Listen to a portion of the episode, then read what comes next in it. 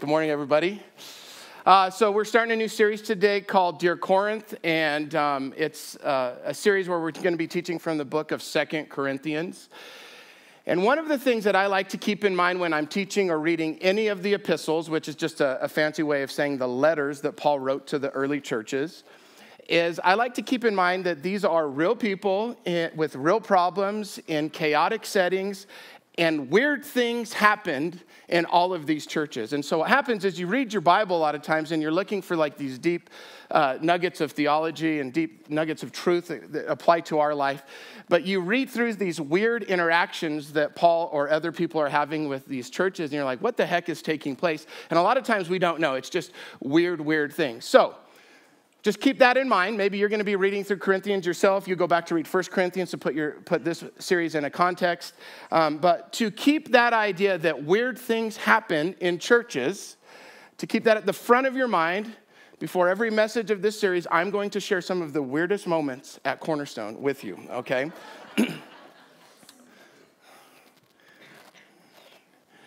So, the first I will tell you about uh, occurred several years ago. It was that very, very special week of Passover week, Easter week, leading up to Easter.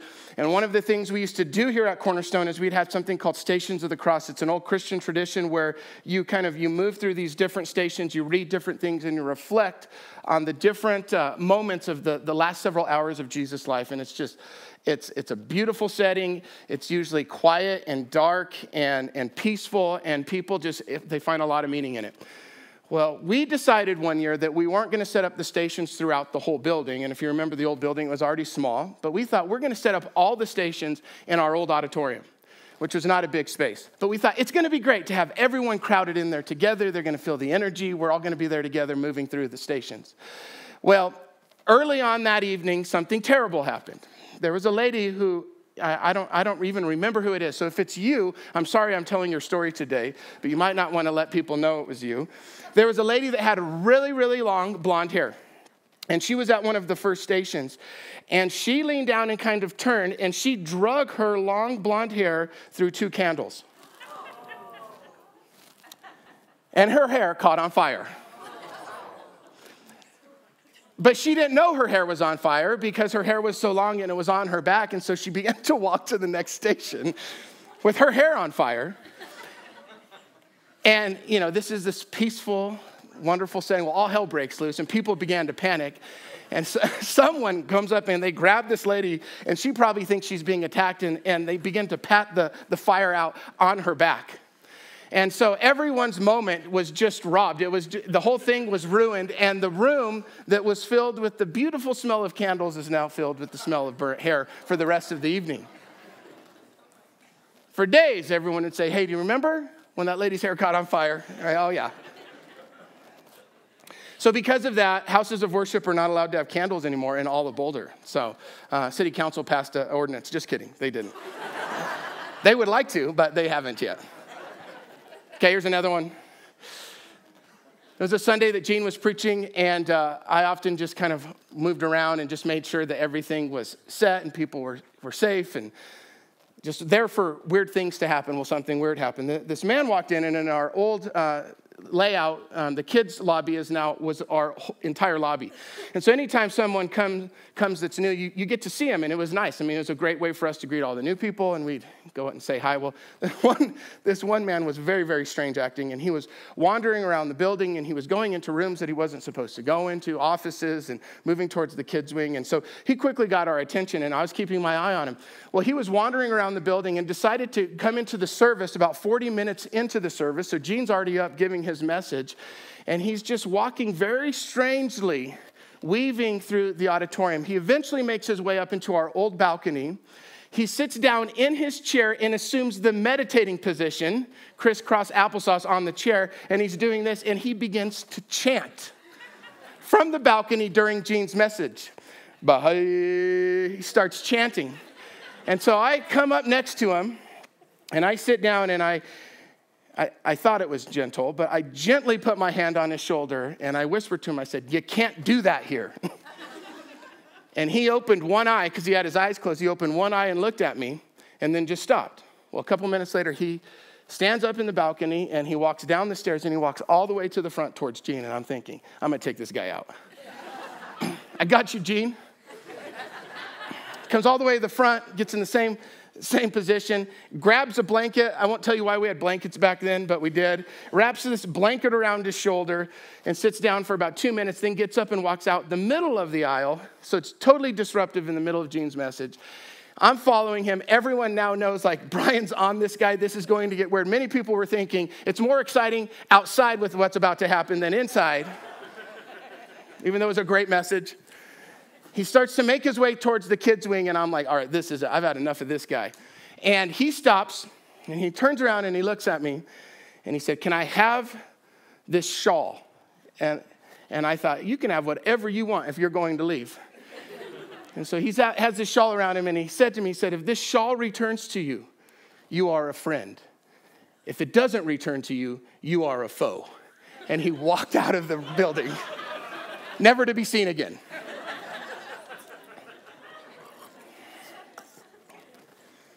Weird things happen at church, especially in this town. Security team is on high alert today. They're like, all right, we're ready. Hey, but it, it, it, was like this. Like all these New Testament churches, they, they were not perfect. They had weird people, goofy people, weird things happening in their community, people going through things. It was just like this great big mess of people, and that's what the church is. And so I want you to remember that as we get into some of these passages that can be tough. Today's a little easier. I'm going to give you a great big pep talk that Paul gives to the Corinthian church as, at the beginning. But if you want to place this book in context, you of course can read the book of First Corinthians, which is his first letter to them. You can also go to Acts chapter 18, which is where we first see uh, the Corinthians mentioned in the scriptures. It says this in verse 8 And many of the Corinthians who heard Paul believed and were baptized. What did they hear? They heard the gospel. Jews and Greeks, and they were baptized. And then Acts chapter 18, verse 11. So Paul stayed in Corinth for a year and a half, teaching them the word of God. Really, this is the pattern that Paul had. He would go to certain places, he would, he would make a, a spiritual and intellectual argument for the gospel, um, an emotional argument for the gospel. All of these things people would believe churches would be birthed, and he would be their first pastor. And he would pastor them for a while, and then Paul would get up and he would leave and he would go to another place. And he would do the same thing over and over again. But what Paul was trying to do, especially with the Corinthians, is over and over again, he's trying to help them see that this one event that's taken place in history, the gospel, the death of Jesus and the resurrection of Jesus, and the meaning of that is because Jesus died, he could take upon himself our very worst, our sin, our death, the consequences of all of those things. He takes it upon himself so that it can be transformed. And the reason it can be transformed is because he shares with us his great victory, the resurrection. Jesus knows the way through every tomb and he wants to share his new life with us. And so Paul over and over again is trying to help this young church understand like this is the central idea that changes everything. Everything is summed up in this. And so one of the subjects that comes up in First Corinthians is the subject of wisdom and boasting. And Paul says the gospel is like foolishness to the world, but it's true wisdom. When you begin to understand what it means to die to yourself to live for God, that is the beginning of true wisdom. And at the beginning of Second Corinthians, he brings up the subject of comfort. Where does comfort come from? Where does the ability to comfort someone else who is suffering? Well, he says it all goes to the gospel again, understanding the death and the resurrection of Jesus. And so it's this mystery that he's trying to help them understand. And over and over again, he's affirming them and he's saying this What has happened to Jesus is happening to you or what is true of Jesus is true of you. So he's trying to help form in them a brand new identity. Now, when we get to the passage that we're going to look at uh, later parts of chapter one here, the Corinthians are a little bit in a panic. They are angry with Paul. So there's been some conflict that's taken place. We don't know all of the reasons why they're angry with Paul. It's a bummer for Paul because he had just gone through a season of terrible suffering. Now his, this old church is angry with him. One of the reasons we know they're angry is because Paul has not come back to visit them. He's left, they've been asking for him to come and help, and he's delayed. For whatever reason, he's in Ephesus. They want him to come. Now, I, I can imagine it this way uh, the Corinthians were prone as um, these new Christians to trust in bad leaders. So maybe they had been hurt by bad leadership. They've been deceived by deceptive leaders. It's a subject that comes up in both of his letters. So maybe they're thinking, hey, we can't really figure things out on our own. apart from Paul. We need Paul to come back. And so they keep sending messages Paul, come visit us, come visit us. And for whatever reason, Paul does not hurry. In fact, he finally decides to go to Corinth and he doesn't take the faster route, which is over the sea on a ship. He goes by land up and around in parts of modern day Turkey. It's going to take him now several months. But on his journey to the Corinthians, as he's stopping along the way, he writes a letter with Timothy, and that's the letter of Second Corinthians. But he's trying to help them say, hey, you don't need to panic. You are okay without me. And so the passage we're going to look at today is kind of like what happens. Many of you have been in meetings before where there's panic in the room, people don't know what to do. And maybe the boss or that, that one person that's on the team shows up and they bring vision and perspective, and everyone calms down. Like, oh, so and so is here. A better way to illustrate it is what happens to men when their wives leave them at home with their children for a weekend. so today's my wife's birthday. Yeah. I'm in big trouble since I, because I said that. But when, when Elise would leave, she'd abandon me for these weekends when our boys were little.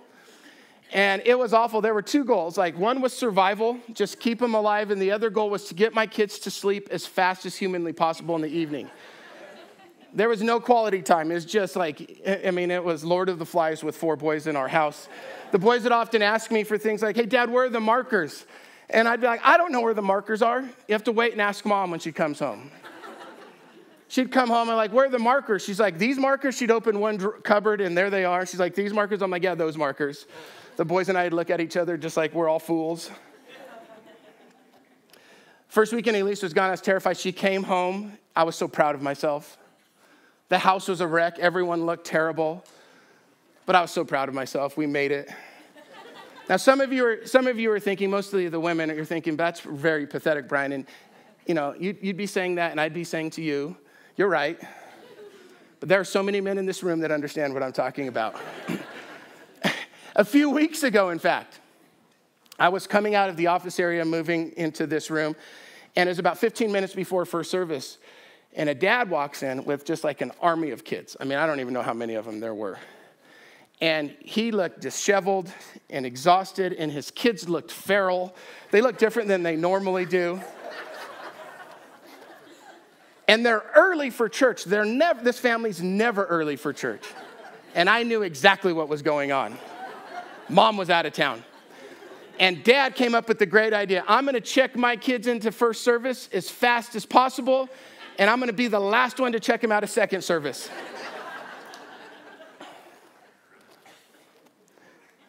but all joking aside, it's kind of like that. When, when, when mom gets home, it's just like, oh, relief. Now, remember, Paul is their first pastor.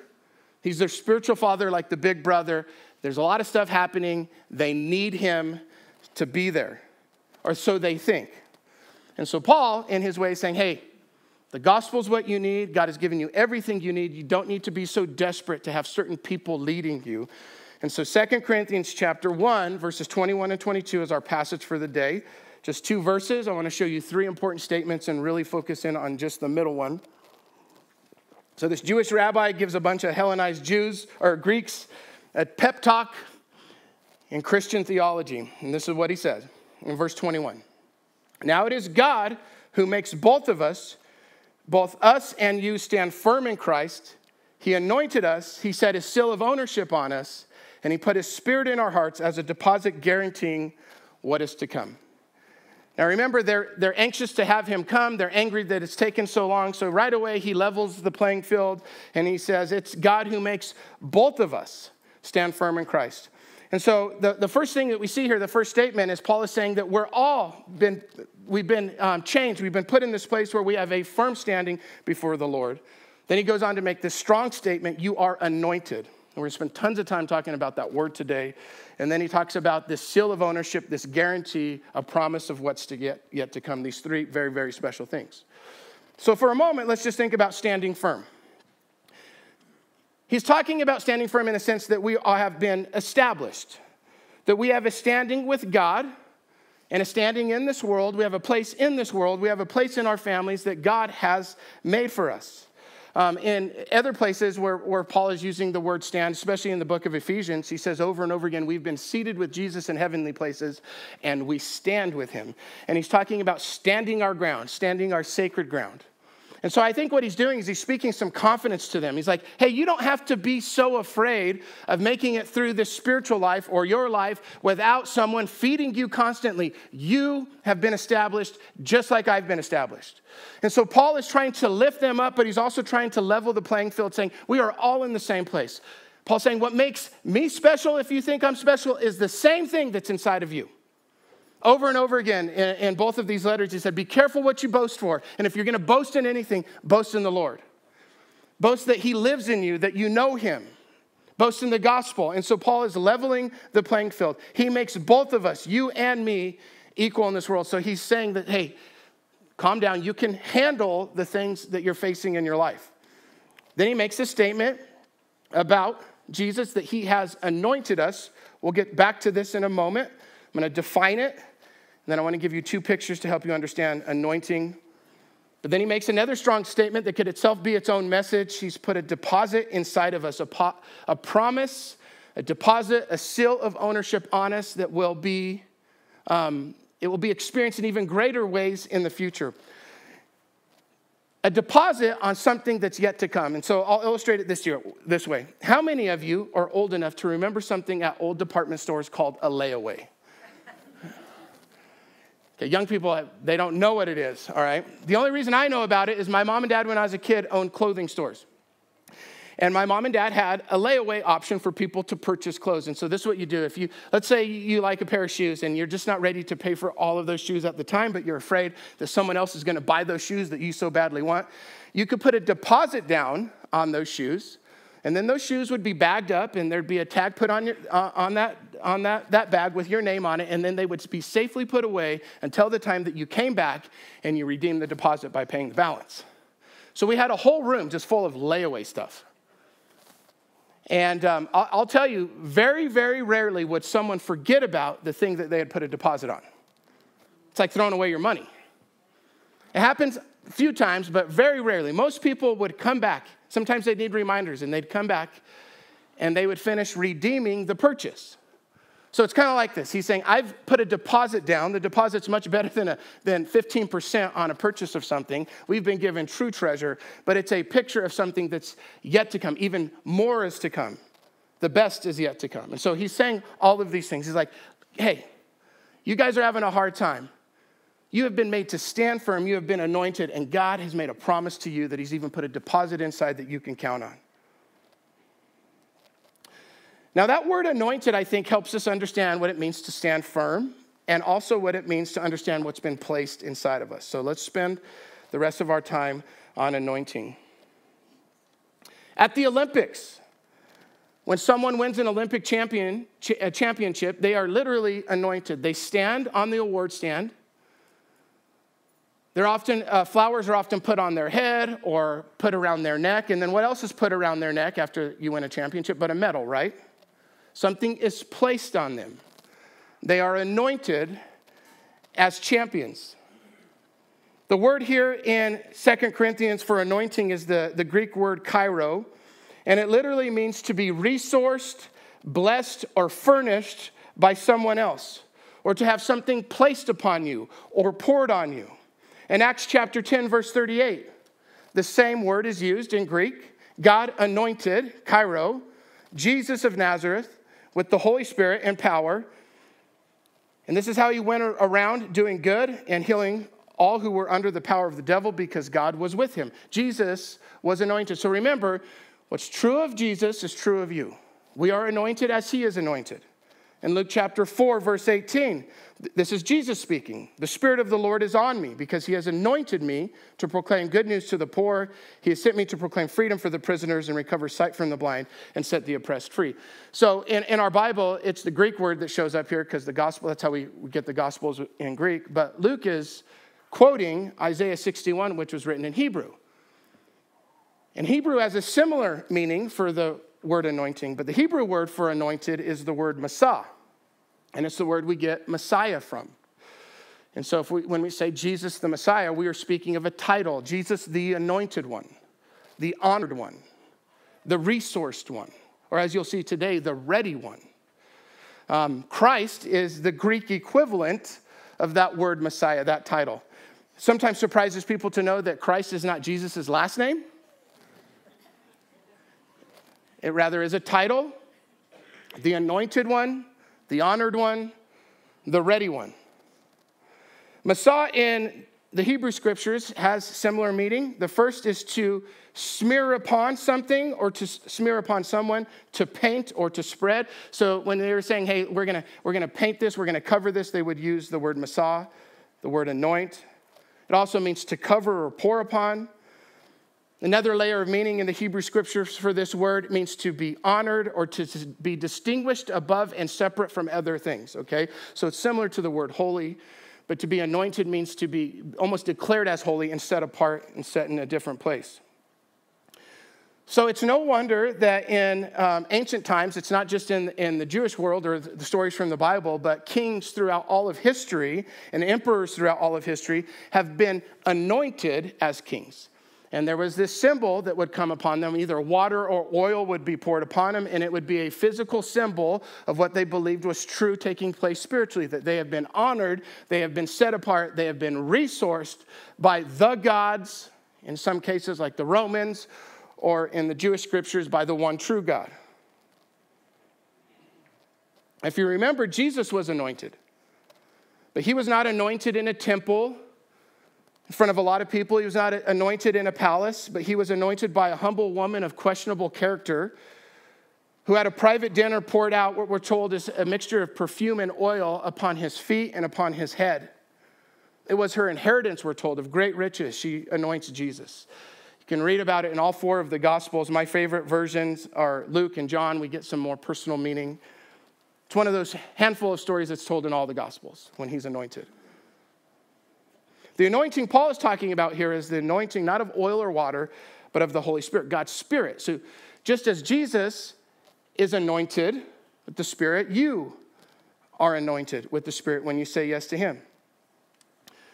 Over the years, um, I mentioned this uh, oil and water have been used as symbols of anointing, and it really is that. There's nothing special about anointing oil or baptism waters, it's a symbol it's a physical picture of something spiritual, something invisible. And so, what do we do when, when, when someone makes a, a move of repentance and they want to associate themselves with Jesus as their Savior and Rabbi? They get into the baptism waters and they are anointed, covered in baptism waters.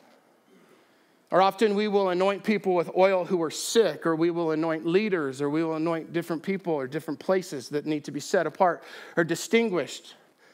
So I know some of you have anointed your homes, some of you have anointed literally the, the, the rooms in your business, you've anointed your children, these special places. And there's nothing special about the oil or the water, it's what it represents. The Spirit is covering you, resourcing you, setting you apart as honored. It's a physical picture of something, um, something spiritual. And so there's many things like that. We just practice one of them with communion. But here are the two images I want to give you today about anointing because I want to make it really personal.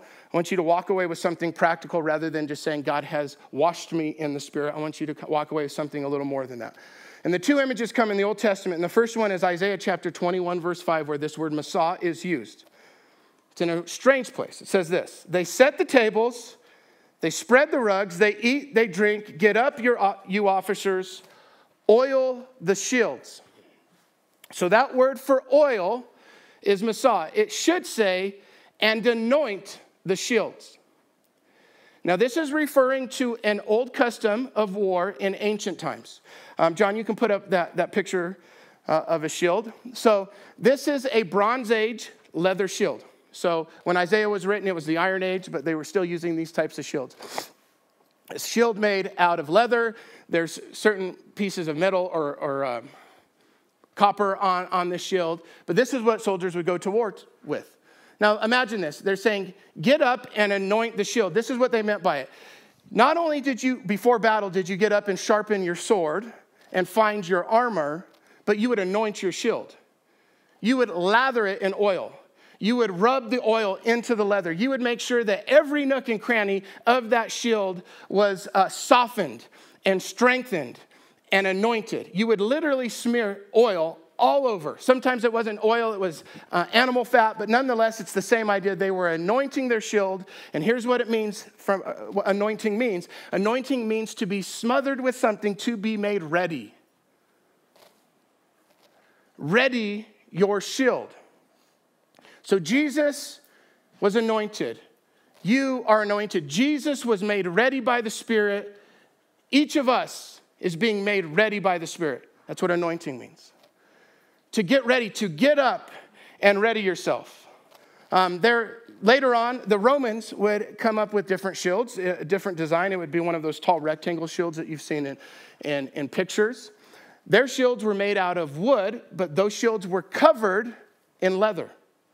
And they had a similar phrase. They'd say, sharpen your sword and ready your shields. They would often take their shields and they would dip it, soak it in water to make it fire retardant to, so that they could stand fiery arrows, all of the things. But what were they doing? They were anointing their shield in the same way Isaiah is talking about it here, this time in water, to be made ready. Okay, this is important. The reason Paul is saying to them, You have been anointed, he is saying, You have been made ready. There are things that you will face that you've never faced before but God is resourcing you in a way that you are ready. You may not be ready from past experiences or wisdom or have learning, learned from your own mistake, your old mistakes, but you are ready. To be anointed means to be made ready. We have any baseball or softball players in the room? No, yeah. All right, good. Baseball is what I put on to fall asleep.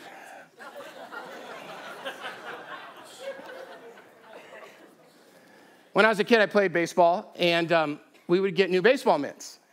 If you've ever had a new mitt, like the mitt is like stiff. You, you can't bend it. You can't catch a ball with it. So what do you have to do? You have to anoint the mitt.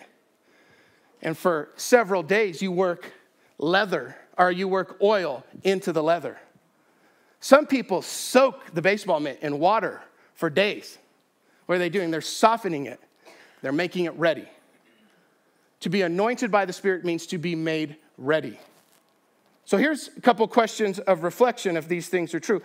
How is the Holy Spirit currently making you ready, and what is He making you ready for? The anointing is for that. Do you, or how do you make time to work the Spirit into every nook and cranny? To be made soft yet strong. So, those shields, it's interesting. The shields would get softer, but they would provide more protection to the soldier. They're flexible, but able to withstand a sword or a spear. How do you find time to saturate your life, to be immersed in what God is doing, immersed in the Holy Spirit? I think these are good reflective questions. It has to do with spiritual formation, spending time with Him, loving union with God. But just as Jesus was made ready, God is making us ready, and it comes through the Spirit. And it's not just a one time thing, there is a fresh pouring of oil of, uh, of anointing that needs to happen for us. You know, those soldiers didn't just anoint the shield one time, they would anoint it before every battle, day after day, if that was the case. Sharpen your swords, ready your shields, anoint your shields. Be ready. Um, part of God making us ready with His Spirit means that He gives us a special anointing for certain things that we're called to do. And so, um, in the weeks to come, you're going to get to hear some really, really cool music from Aaron. So many of you know Aaron's a, an anointed worship leader, which means there's just a little bit extra behind what he does. And what is the extra, right? It's the Spirit. And God is anointing Aaron's calling to be a worship leader. And so God is empowering the calling. That often is the case. If you have any calling in your life, then being made ready has to do also with that calling.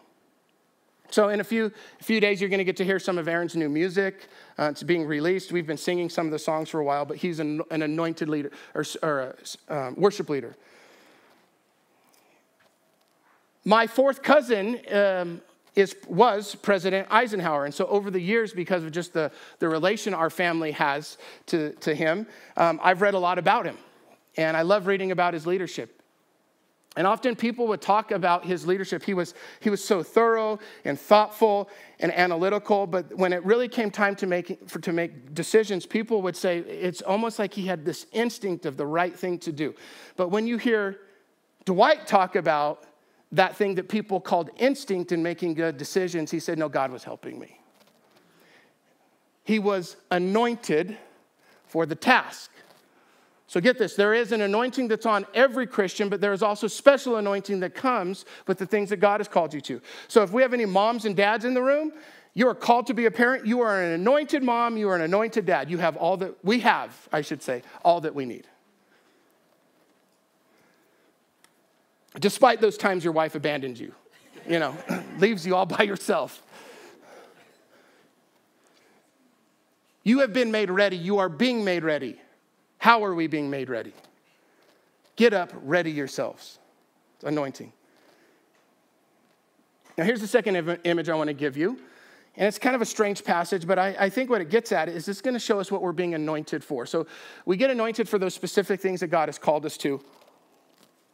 But there's just a certain kind of life that God is trying to animate and grow in us. I think when he made us, you know, the image of God has been placed inside of us. All the seeds of godly virtue and godliness rest inside of every person, whether they know him or not. But what's needed is when we give ourselves to Jesus, we're t- said that we're born again, and the Spirit comes in and brings new life. And guess what happens? Those seeds that have been covered up, or that image of God that has been tarnished, those seeds begin to grow. God brings life to them again. Or that, or that tarnished image begins to get cleaned up. This is what God does. Now, here's a really interesting way to think about what it is that God is trying to grow, make ready in a person through the anointing of the Holy Spirit. So, Exodus chapter 30 is a chapter that's about um, preparing the temple. And so it's during that time where Israel has been freed. They've been, uh, God has done amazing things. He's, he's, he's rescued them. It's this miraculous rescue. The Exodus has taken place. They're now wandering in the desert. They're trying to figure out what kind of people they're going to be. God takes them to the mountain. He gives them the law, but then he also says, This is we're, we're, what we're going to have is we're going to have a temple that lives in the center uh, of this people, and God is going to rest in that temple. And so God is very specific about all the details of the temple including this thing called anointing oil. So it's that similar word anointing, masah. And he tells him exactly how to make the oil. It's a recipe with certain ingredients and certain amounts. And then he says this particular oil is only be, meant to be used for anointing the most sacred things, okay? So I'm going to tell you about the ingredients and then I want to tell you about what each of those ingredients represents. So, Exodus chapter 30, verse 22, it says, Then the Lord said to Moses, Take the following fine spices 500 shekels of liquid myrrh, half as much, that is 250 shekels. They weren't very good at math, so God is helping them. God invented math here. How do these things get in the Bible sometimes?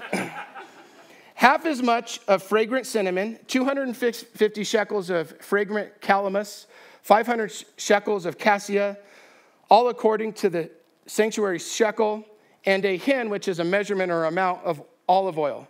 Make these into the sacred anointing oil, a fragrant blend, the work of a perfumer.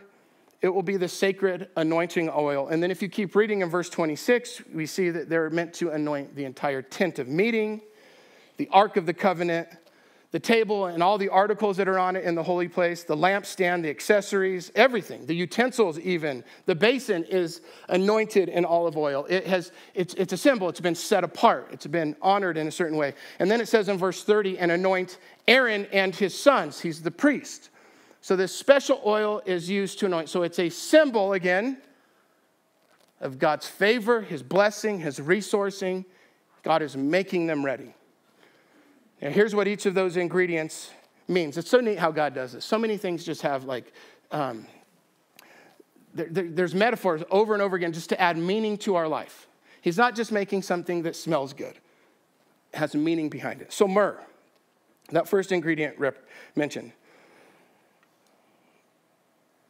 So, it's a long process to extract the oil. Um, from this plant, but what it does, and leaves you is an enjoyable fragrance that over the years has become a symbol of death, or you could say death with dignity. And so myrrh would often be used during burial to prepare people's bodies uh, for burial. So, you know, to keep, keep the smell from being terrible, they would literally anoint the entire body and its garments in this fragrant, um, this fragrant oil. It was very expensive, so it had to be used in, in just the right way. And so, over the years, it's been a symbol of death.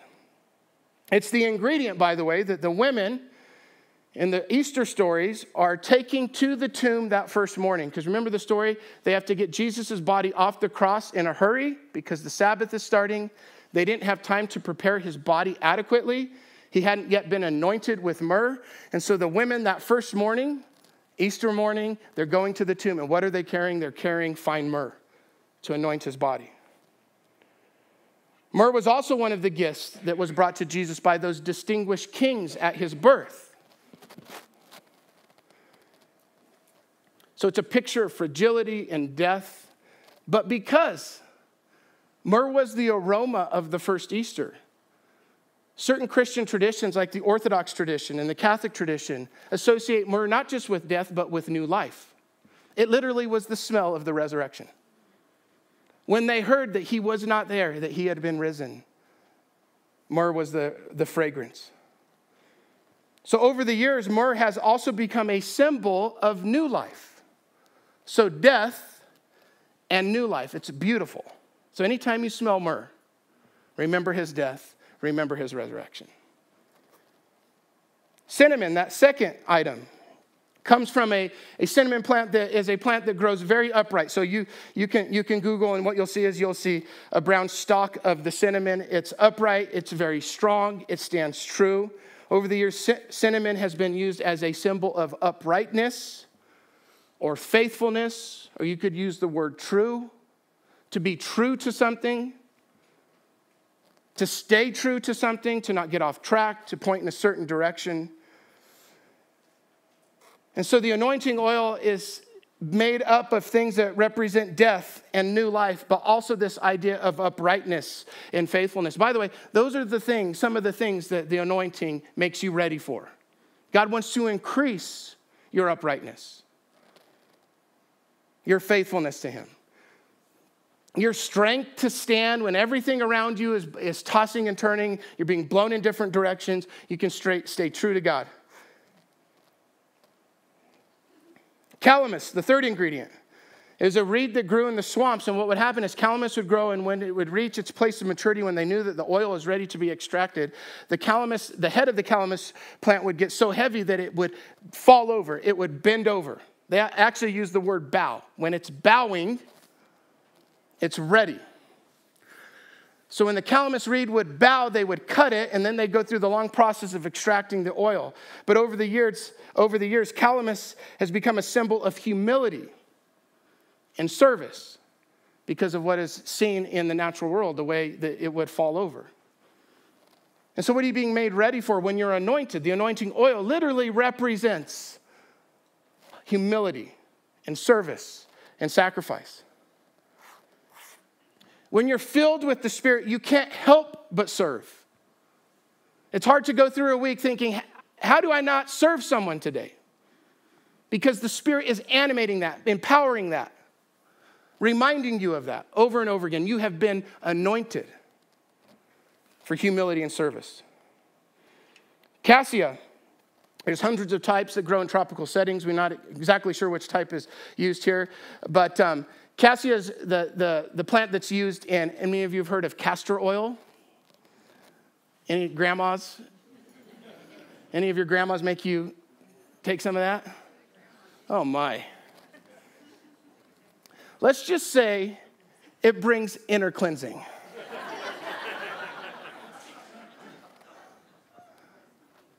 And it is smooth and fast. So, over the years, it's been used literally for that inner cleansing, healing.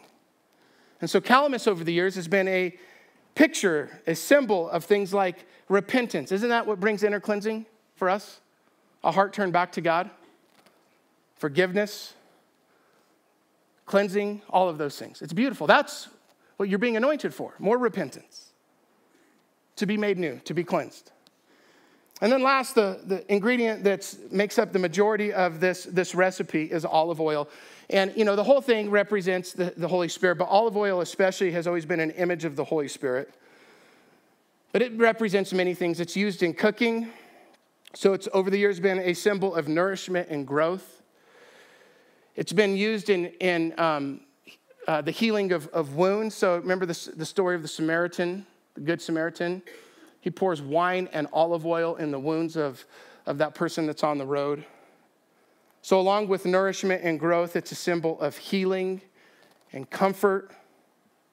It's often put on people after a long journey to bring refreshing.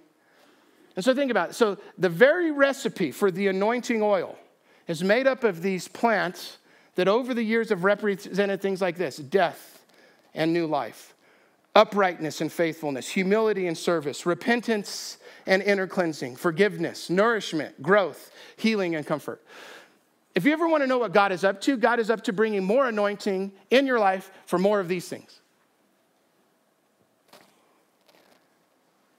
I think that's what it means to be an anointed person is that you live out of these things. They sound very familiar to the what? The fruits of the spirit. It's the same stuff, just shared with us in a different way.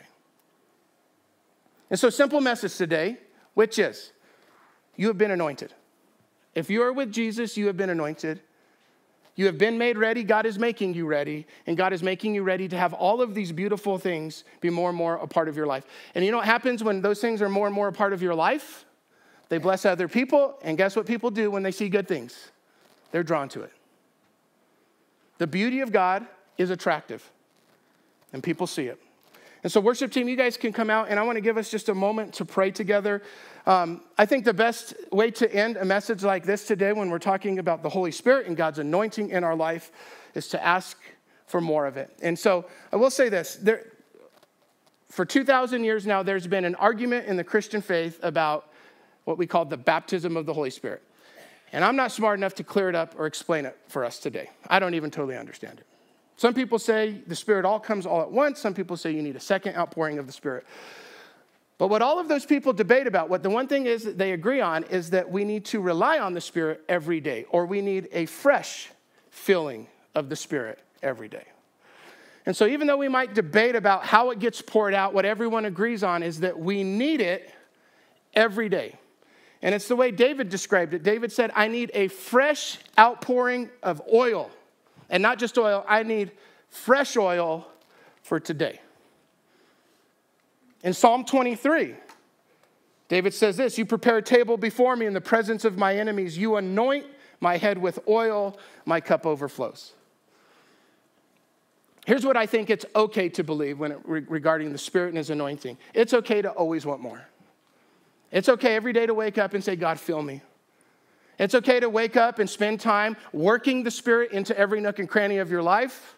I think it's okay to wake up in the morning and say, God, flood me, baptize me in your Spirit today so that I might be ready to stand firm, to live out the inheritance that you've given me, to be this type of person. So, what I'd like to do is let's stand together, and I want to pray a blessing of fresh oil on all of you.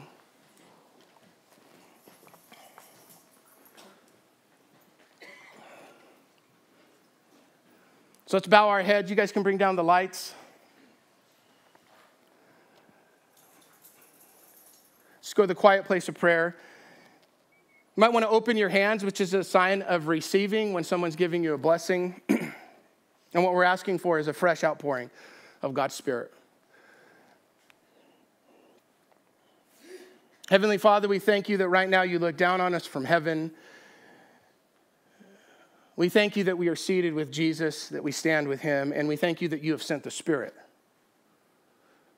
And you continue to send the Spirit. We thank you that our anointing is not just a one time thing, but we thank you for that. We thank you for that moment that we trusted in Jesus, that everything changed for us and the deposit was placed inside and we were given what we need. We also thank you, God, that anointing means to be made ready. And so we are saying today, Father, we need more of you. We need soaked more in the power of the Spirit, in the presence of the Spirit, the truth of the Spirit.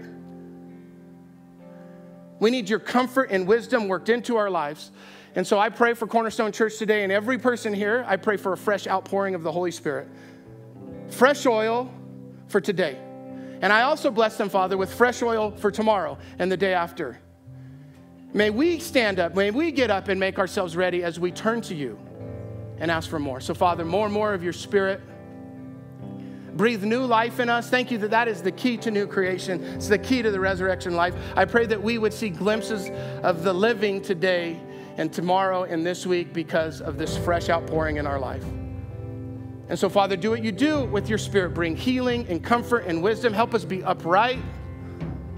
Make us humble. Make us servants. Just do all the things that you do when you resource your people. So, Father, I bless my friends with that fresh outpouring. In Jesus' name we pray. Amen.